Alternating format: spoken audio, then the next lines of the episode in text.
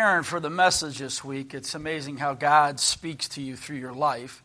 And um, my brother in law, who I owned a business with for a long time, uh, ended up going in the emer- emergency room and then into ICU. And, uh, you know, he's more than a brother in law, he's like my brother. And so we went up there a couple nights, and we were up there on Friday night. And uh, my dad, his brother, he had one brother, and uh, our families were really close. We did everything together. We went to vacation together. We went to church together. We did everything together. And my youngest cousin, uh, Veronica, is the same age as my sister. And uh, um, Friday night, we're in the hospital, and my daughter calls and says, Hey, what happened to Mallory? That's my cousin Veronica's daughter. And uh, I said, I don't know. What's, what's going on? She goes, Her friends are posting tributes to her like she's passed. And so um, it's sad, but we don't realize how fleeting life is. 24 year old young girl suffering from type 1 diabetes, ended up having a seizure in the shower and, and died. And uh, it just reminded me, uh, one, how much we need God's presence in our life and how really we need to take life as serious as we can because the Bible says life is but a breath, right?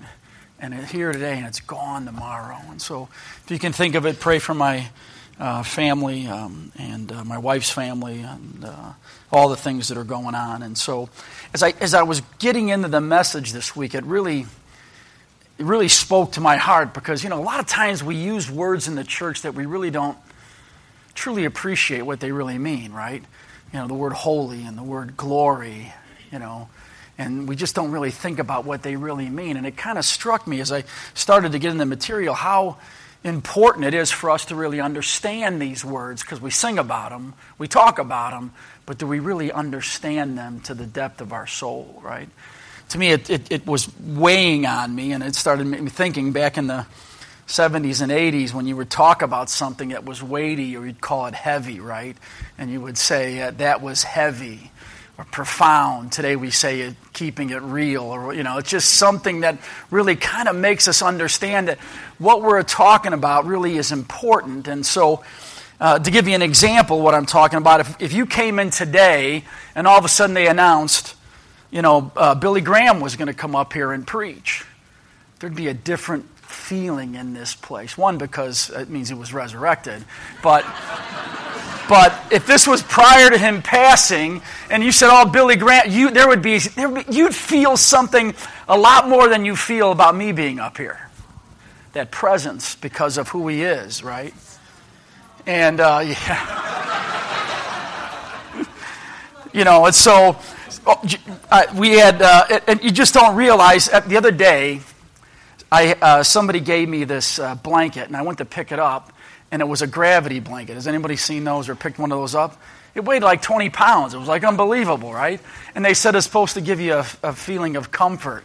And this heavy blanket, when you lay underneath it, makes you feel different than when you got another blanket on there. And I started realizing that sometimes we don't realize how weighty, how heavy God's word should be on our lives and on our minds. Let me give you a couple passages here. Psalm 29 3 says, The voice of the Lord is over the waters.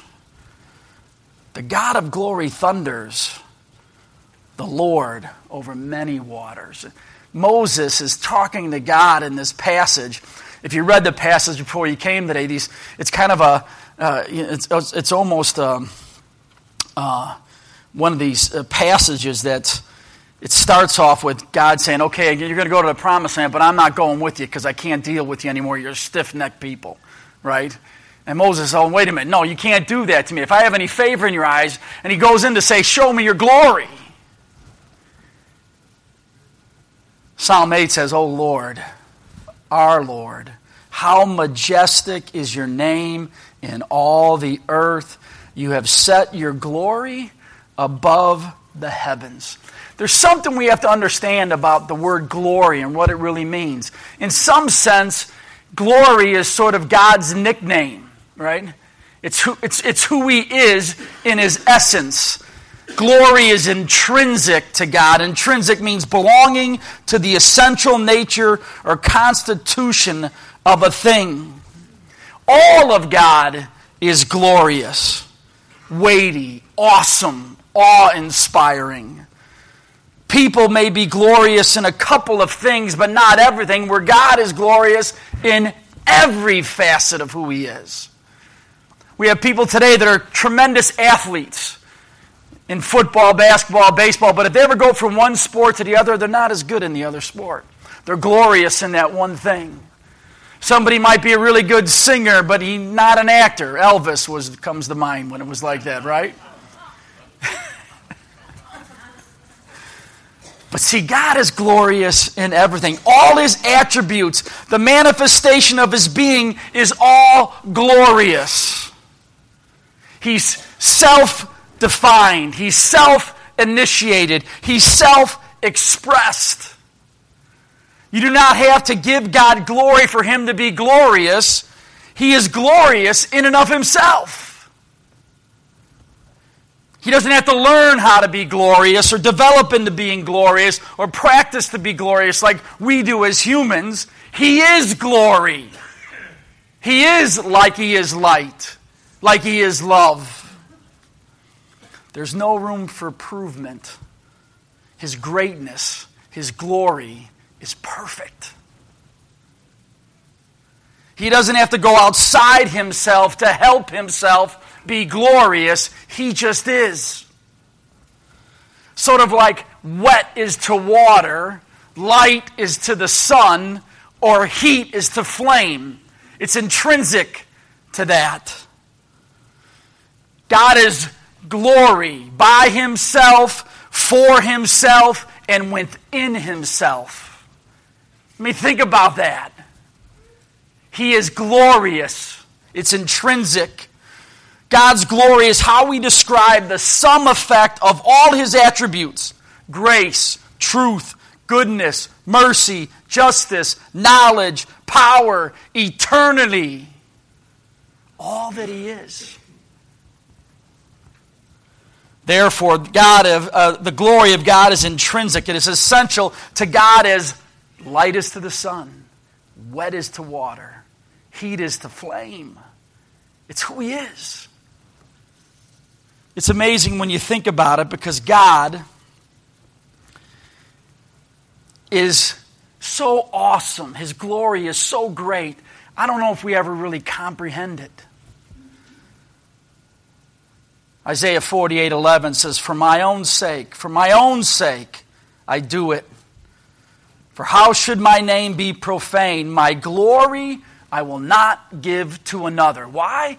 Because no one, no one is as glorious as God.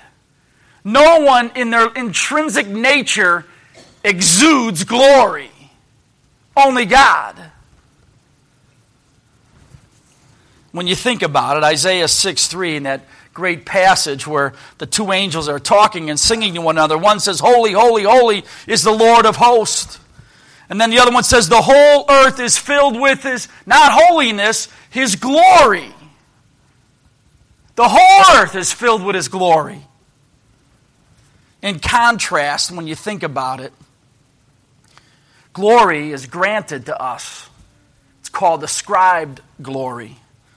Think about this if you take a king and you take off his crown and his robes and his jewels and put him off his throne and put rags on him and throw him in the street with beggars for a little while. After a while, he's no different than they are. He's indistinguishable because his glory is ascribed,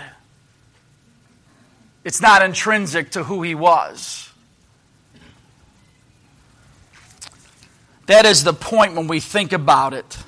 That God's glory is his essence it's not something we give him, it's just who he is.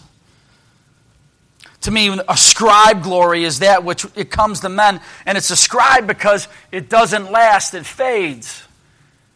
The athlete's ability weakens. The model's beauty fades as she gets older. The actor forgets his lines. The scientist his mind goes. Not true with God. His glory is forever. His glory is intrinsic to who he is. God's glory is intrinsic, therefore, it's not dependent on anything, so he is independent. He manifests his glory through the demonstration of his attributes in the world. He wants to display how awe inspiring, how heavy, how weighty he is, so that his glory can be seen. That's the whole point. Psalm 19, 1 through 6 says, The heavens and the earth declare the glory of God. The sky above proclaims his handiwork. Day to day pours out speech, and night to night reveals knowledge. There is no speech, nor are there words whose voice is not heard. Their voice goes through the earth, through all the earth, and their words to the end of the world. In them he has set a tent for the sun, which comes out like a bridegroom leaving its chambers, and like a strong man runs its course with joy. Its rising is from the end of the heavens, and its circuit to the ends of them, and there is nothing hidden from its heat. He's describing God's glory in creation. The heavens and earth declare the glory of God. Have you ever looked at that and think that's how God speaks to us? How God talks to us? Here's the problem we get awed by the creation and no longer by the Creator. We give glory to what has been made rather than the one who made it. The Bible says that's idolatry. Man has spent its history worshiping man made things that have no value, no glory. I love this quote. It says, When nature, including the human being, is viewed as a result of mere chance or evolutionary determinism, our sense of responsibility wanes. In nature, the believer recognizes the wonderful result of God's creative activity, which we may use responsibly to satisfy our legitimate needs, material or otherwise, while respecting the intrinsic balance of creation. If this vision is lost, we end up either considering nature an untouchable taboo or, on the contrary, abusing it. In other words, we take nature and we make it what it shouldn't be. There is no Mother Nature, there's God created nature. And so we either give it and glorify it or we do and act disrespectfully and pollute it and abuse it. We see both of those things at work in our culture. We see both of those things at work at undermining God's creation Environmentalism doesn't acknowledge God. Protect the planet, yes, but why? Because God gave it and we should be good stewards. Not because it's what we need to survive. 1 Timothy 6:16 says, "Who alone has immortality, speaking God, who dwells in unapproachable light, whom no one has ever seen or can see. To him be honor and eternal dominion. Amen." God's given this picture, this illustration from the previous passage about how the sun comes out in the morning as his bridegroom and circles the, eh, you know, the, the universe as we know it and goes from end to end. And then talks about this unapproachable light. The only unapproachable light I know is the sun. There are times if you look directly at it, it'll burn your eyes out, right? You won't be able to see. It's this unapproachable light. It's, a, it's, a, it's an object that's, that's um, uh, self generating heated plasma that's about 83 million miles in circumference. You can put 185 Earths in the sun. It's 93 million miles away, yet we feel its presence on our planet. Isn't that awesome? And if you actually wanted to go to the sun, you've got on a plane traveling at 600 miles an hour uh, for 24 hours a day, it would take you about 18 years to get there. But here's the thing somewhere between Venus and probably Mercury, maybe a little after Mercury, you would cease to exist because you would just burn up. It would consume you because it's unapproachable light. And in this chapter in Exodus, that's what's happening with the people. God told them a few chapters before don't let them come to the mountain or else they will be consumed. Because God, in essence, is an unapproachable light. We can't see him in his full glory. We can't even take it. He hid Moses in the cliff so he wouldn't even see. I'll let you see my back. You can't see my face, otherwise, you would die. I don't know if we comprehend how glorious God is. The Bible says God is light in John, 1 John 1 5, right? God is light, and in him there is no darkness.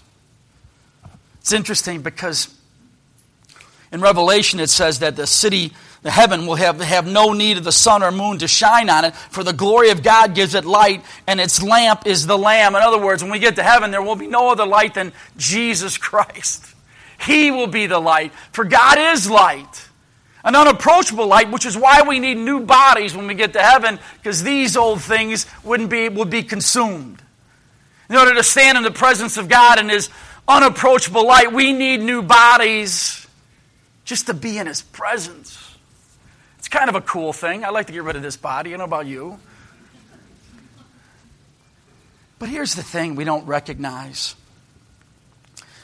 John 1 says, In the beginning was the Word, and the Word was with God, and the Word was God, and the Word became flesh and dwelt among us, and we have seen His glory. Glory as the only Son of the Father, full of grace and truth. No one has ever seen God, the only God who is at the Father's side. He has made Him known. See, the revelations of God's glory in human life is Jesus, who we call the light of the world.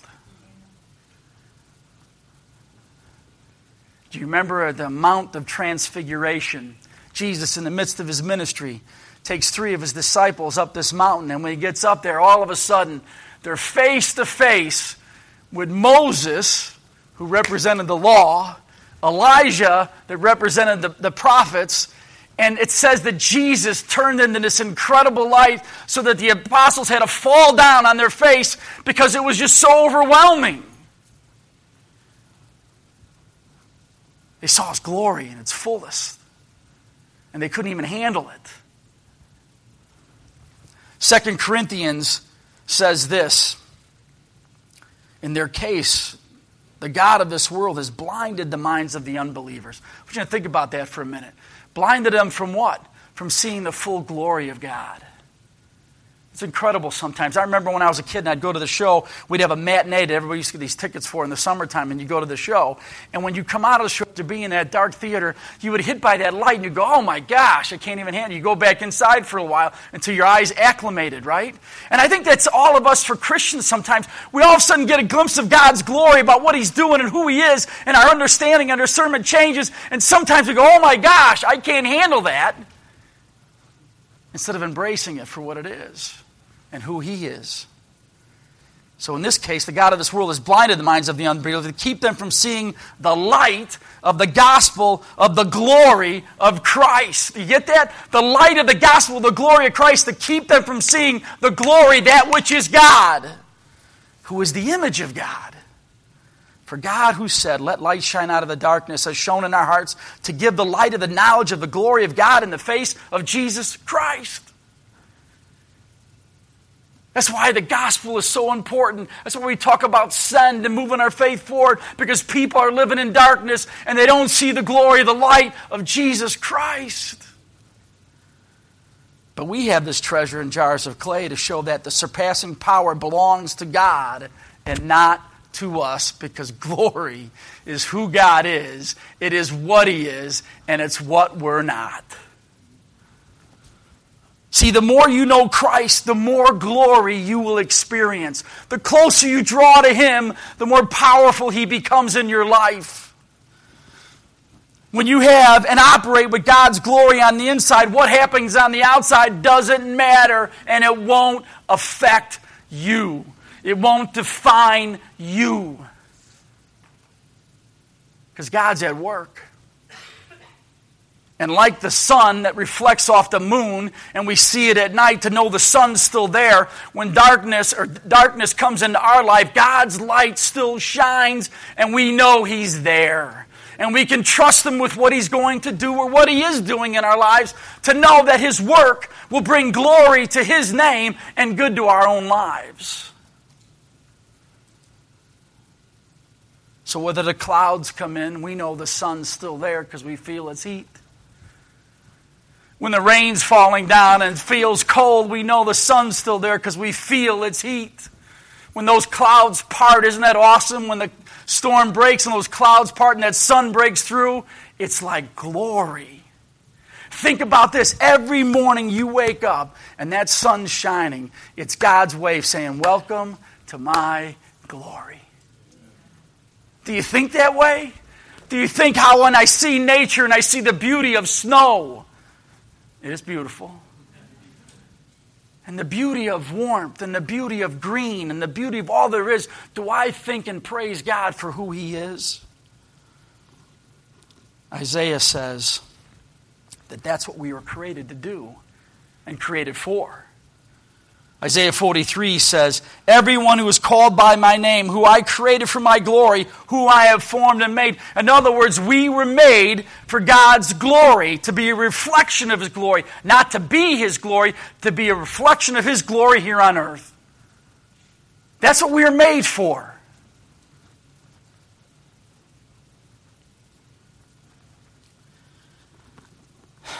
That's why we're here. God put mankind here, created in his image, a mirror to reflect back his glory to him. So here's the point any man, woman, or child that is not living for the glory of God does not know why they are here. And let me tell you something.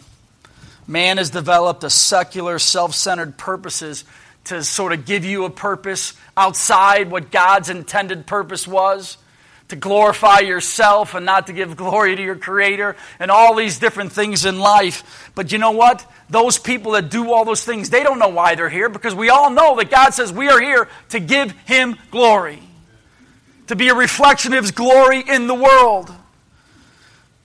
That's why Paul describes sin as an interruption to God's glory. Have you ever thought about that? Sin detracts from God's glory. Romans 3:23 for all have sinned and fall short of what? The glory of God.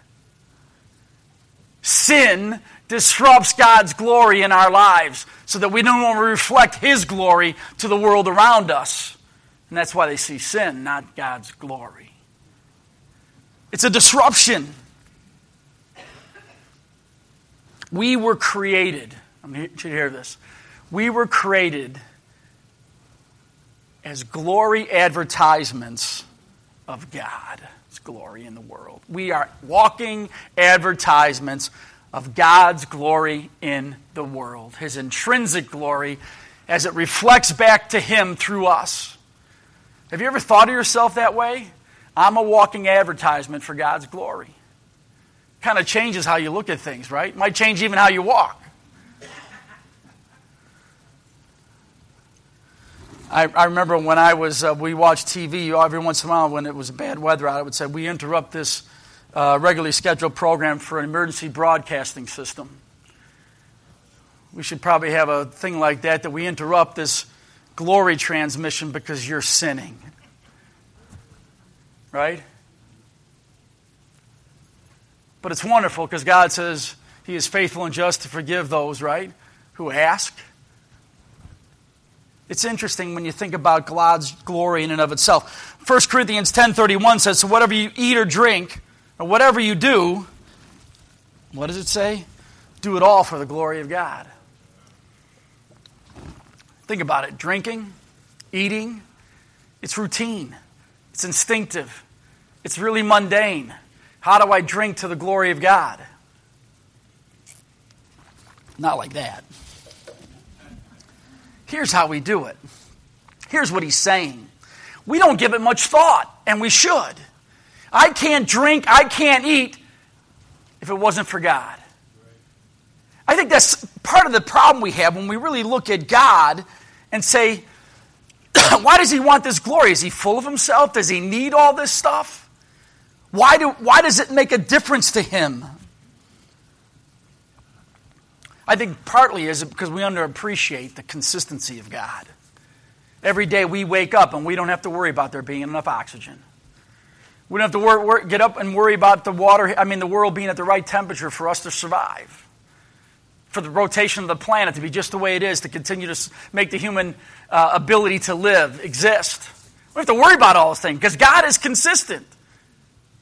God has designed everything for His glory, including our existence. And we take it for granted all the time. And He's saying you shouldn't.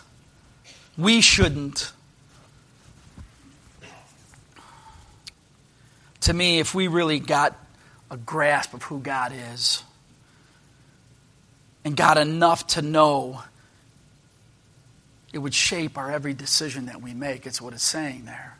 If you really understood God's glory and your purpose here, it would change the way you make decisions and the decisions you make because it would change the way you think. And when you change the way you think, you change the way you act. Moses said, Show me your glory. He'd already seen it. A few messages ago, we talked about when God said to them, when He was talking about how I took you out of Egypt on eagle's wings, right? He reminded them what I did to Pharaoh, reminded them what I did in Egypt. He came in. I mean, Moses saw him even before what he did in Egypt, right? He saw him with the burning bush. God's glory in a bush that wasn't consumed. And he spoke to him. Then he saw the plagues. Then he saw the Red Sea. And they get all the way here to this, right in front of uh, Mount Sinai, and he's there talking to them, and he's already tired of them because what? They forgot.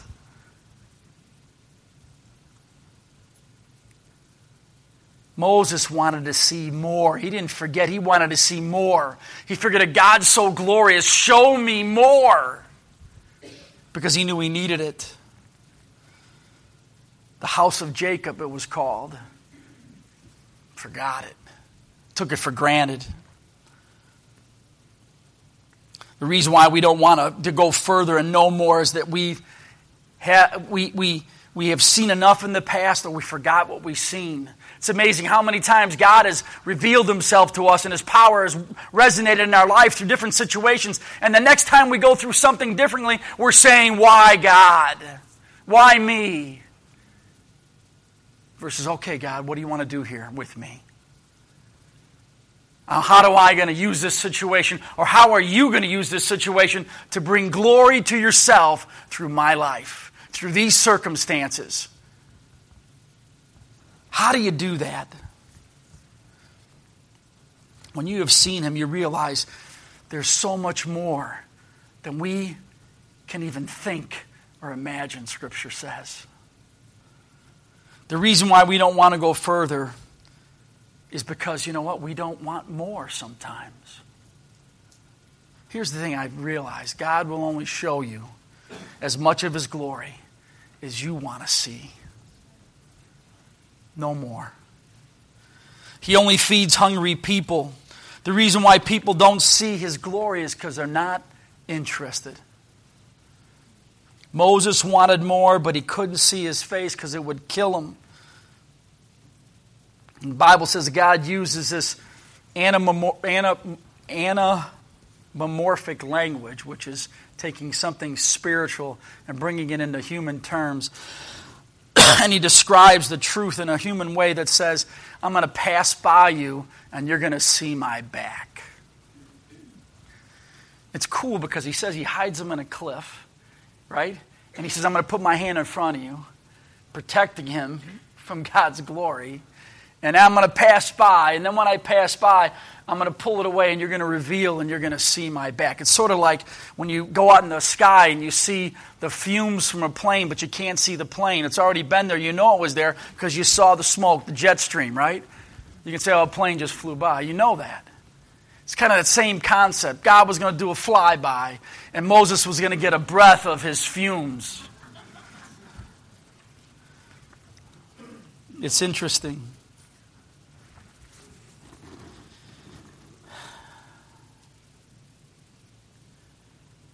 Do you want to see more God's glory? I think when you think about it, when Moses, I, I can see this happening. Moses is in this rock. He's, he's blinded until God reveals himself for him. And all of a sudden, he's face to face with the glory of God. You know what? When you're in the glory of God and you're in the presence of God, it changes you. It helps you to understand what you couldn't understand, to see what you couldn't see, to hear what you never heard before in such a way that transforms me. I get the opinion that right after this, Moses starts writing and starts saying, In the beginning, God created heavens and earth, and the earth was without void, falling in darkness over the face of the deep, because he just got filled with God. And when you're filled with God, guess what it's going to do? It's going to change who you are because how you think about Him. When God shows up His glory and you see it like you haven't seen before, you're going to say, Lord, I want more. The problem is we don't crave God's glory. The problem is we're caught up in the world and the way the world thinks. I remember when I was a kid and there'd be snacks, and if we were eating a snack, my mom would come and say, That's going to spoil your dinner. Right? How many heard that when you were a kid? It's going to spoil your dinner. I, I think sometimes we feed on the junk of the world and it just spoils what God has for us. It spoils the feast of the word that we should all be diving into because we're sucked into the corrupt thinking of the world. We are filled up with the junk food that the world offers so that when it comes to the glory of God, we're not hungry anymore. Moses was hungry. He wanted to see more. I ask you today are you hungry for God's glory in your life, in your understanding? It's interesting because it said God hid Moses in the cleft and blinded him with his hand so he couldn't see anything. But that wasn't the end of Moses. We, as we get to the end of the story, it's interesting because God hid Moses' body after he died so nobody could find it, right? bunch of reasons. One, because people who found it, they'd worship it, right? Just like anything else. We tend to gravitate to that which is seen and known. But it's interesting, when I talked about the Mount configure and Transfiguration in Matthew 17, Moses is back. And guess what? Moses is looking right at Jesus face to face. You know why? Because Moses had a new body. If he was in the old body, it would have been burned up, right? to see the full glory of God manifested in the flesh. Moses, Elijah, new bodies. All of a sudden, look at that, and the apostles, they can't do anything but fall on their face and hide their eyes. Isn't it interesting when we see what heaven's going to be like? We're going to be in the glory of God, and He's going to heat it and warm it and give it light for all of us for all eternity. See, here's the issue God is holy because we know the word is, means separate, right? He's holy because there's no one like him. He is the creator, he's not the creation. He's outside of time, space, and matter. He is separate. No one can be like him in any way, shape, or form, which is why he's holy. He's separated from all creation. We should see him that way. And because we see him that way, we should understand the glory that exudes from his holiness is what we should be talking about and living for. Heaven is a place where God's glory is permanently on display. Psalm 29, 1 and 2, it says, Ascribe to the Lord O heavenly beings. Ascribe to the Lord glory and strength. Ascribe to the Lord glory due his name. Worship the Lord in the splendor of his holiness, not because he needs it, because he enjoys his creation. Isn't it natural to enjoy glory due your name? You score that touchdown and the crowd's going crazy. Isn't it justified that that individual should enjoy the glory that comes from what he just did? or the musician from the great song that they do, shouldn't he be able to enjoy the glory that comes from that? Or the one who was the hero in the war and everybody give him accolades for his heroic effort. Shouldn't he be able to enjoy that glory? And here's what he's saying is that we should ascribe glory to God's name because he enjoys his creation and he deserves it for what he's done.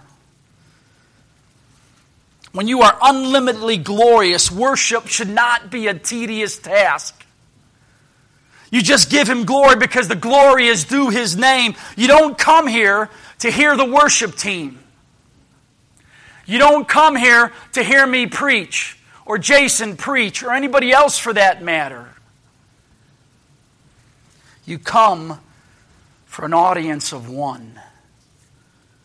You should come to sing because God is glorious and we want to ascribe him glory. You should listen to the message not because of the wisdom of the individual, but by the power of the word as it's communicated through God's Spirit into your minds. That what you do is say, God, glory, you spoke to me. If he could speak through a donkey, he could speak through me and Jason, trust me. And bring himself glory through man made attempts to show what it is. See, we come on Sundays because it's not about you or me, it's about Him. It changes the way you think about what we do and why we should be here. Stop to think about how many things you put in front of God to give Him glory by coming on Sunday and worshiping Him and hearing what He's got for you. How many things you put in front of fellowshipping in a small group and doing life with people who help you to grow in your knowledge and understanding of who God is? Or serving Him as a benefit of all that He's done in service to you. When you realize it's not about us and it's about Him, it should change the way we sing and we listen and we participate and we serve. It's because he's glorious. Think about it when Jesus was born and they're announcing it to the world. What did the angels sing? Glory to God in the highest. And then peace on earth comes in goodwill, right? Because God's glory is made manifest in Jesus. Ascribe to the Lord the glory to his name. I often wonder how ungrateful I am at times for what God has done to just sustain me. Think about the, the two stories in Scripture that really bring this home to me is the when Jesus healed the ten leopards, right? He healed all ten of them. And he said, Now go show yourself to the to the Pharisees. And so present yourself at the temple. And they all took off walking, and one, one of the ten in the midst of walking to the temple to show himself to be declared clean, decides he's got to turn around and go back and give God glory. Not just accept the blessing, but to go back and give glory to the one who blessed. How often do we forget? We think at times when we put our money in the offering plate, we're doing God a favor. He don't need our money. That's how we give him glory, for we know everything is his. We need to ascribe glory to his name. You need to do that by mag. The only way you can get make something bigger than it is is you either magnify it, which is cool. It doesn't change its size; it just magnifies and makes it look better, bigger. And we do that in terms of how we praise him. But the really way to do that is to get closer to the object, right? Think I've said this before. When you see a plane flying over, it looks kind of small, but you get on the airport standing right next to it, it's like, wow. See, the way you ascribe glory to God's name is to draw closer to Him and really realize how glorious He is, even in the midst of difficulty in your life. God will get glory from His creation because that's why we were created. Romans 1 21 and 23. So, for all they knew God, they did not honor him as God or give thanks to him because they became futile in their thinking.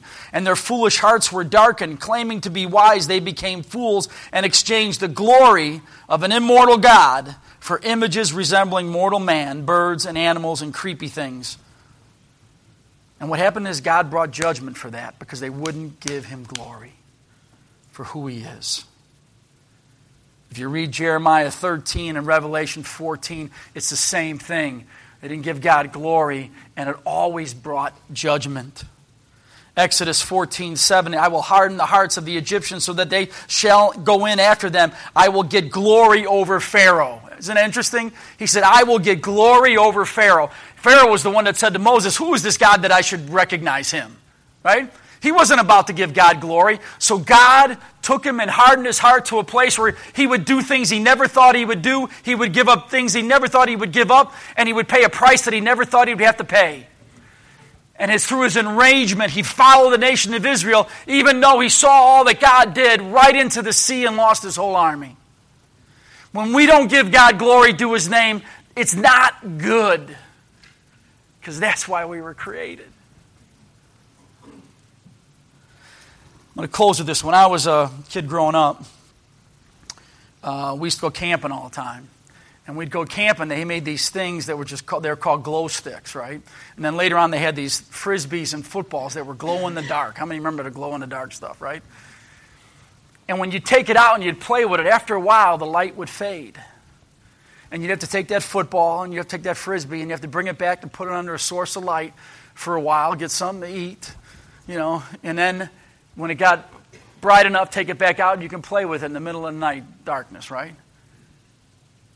See, that's how it is with us. The world does with the world its influence on our lives is getting greater and greater. And what does it do? It seeks to fade the glory of God in our lives. And if we don't keep coming back every week and into the Word every day to get re energized, to get relit, so to speak, so that we can walk out understanding the power of God and the pervasion of the Word of God in our lives, guess what? We're going to grow dim just like the world is We'll appear no different than the world because there will be no light. Because we're not spending time basking in the glory of God and ascribing glory to his name. 2 Corinthians 3:17 says now the Lord is the spirit and where the spirit of the Lord is there is freedom. And we all, with unveiled faces, beholding the glory of the Lord, are being transformed into the same image from one degree of glory to another. For this comes from the Lord who is the Spirit. In other words, when we stay in the light and we stay in the glory of God, we move from glory to glory. We move from the glory that God has in this world today to the glory in His presence in heaven forever. It's the promise to the believers. And it says we have unveiled faces. In other words, when we're doing that, we don't have to be masked anymore. We can see God for who He is and understand the power and the privilege from being in His presence. It's amazing. Psalm 15, 115, 1 says, Not to us, O Lord, but to your name give glory for the sake of your steadfast love and faithfulness. 113, 2 and 3 says, Blessed be the name of the Lord. We sing that. From this time forth and forevermore, from the rising of the sun to its setting, the name of the Lord is to be praised. Lord, the Lord is high above all nations, his glory above the heavens. In other words, it can't ever be really comprehended. Who is like the Lord our God? nobody and nothing. We have to understand that grace is but glory begun, and glory is but grace perfected. So I don't know what you came in here today and what you were thinking about when you came in here today, when's the last time you really contemplated God's glory, but I got to tell you, it consumed me this week. In spite of all the things that were going on, all I could think about is God's glory and how, man, have I underappreciated God's glory in my life. I wonder if the same is true for you. Maybe not, or maybe so. But I want to ask you when you were singing earlier, were you singing to give God glory, or were you just singing because that's what we do? I don't know. I wonder sometimes. I wonder sometimes if we just get, you know, complacent and we don't really think of how holy God is and how glorious God is. Because if we did, we would be different. We would be changed in a moment.